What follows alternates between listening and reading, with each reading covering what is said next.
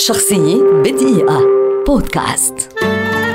توفيق يوسف عواد هو كاتب وأديب وروائي ودبلوماسي وصحفي لبناني كبير ولد عام 1911 كان منذ صغره متمكنا من اللغة العربية وبدأ الكتابة للصحف منذ عامه الثامن عشر وكان أول مقال شهير له بعنوان أخي الذي مات. وفي ثلاثينيات القرن الماضي كان لعواد دور عميق في الحركة الأدبية التي اعتبر من أركانها توجيها وتأليفا.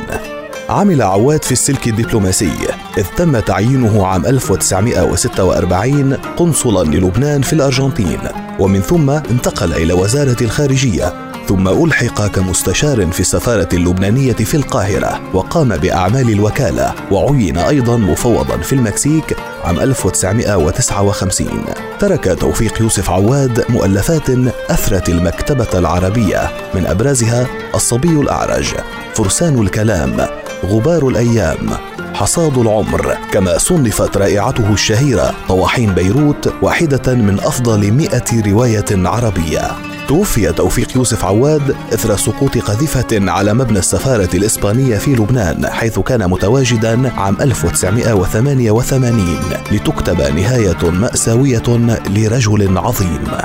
شخصية بدقيقة. بودكاست.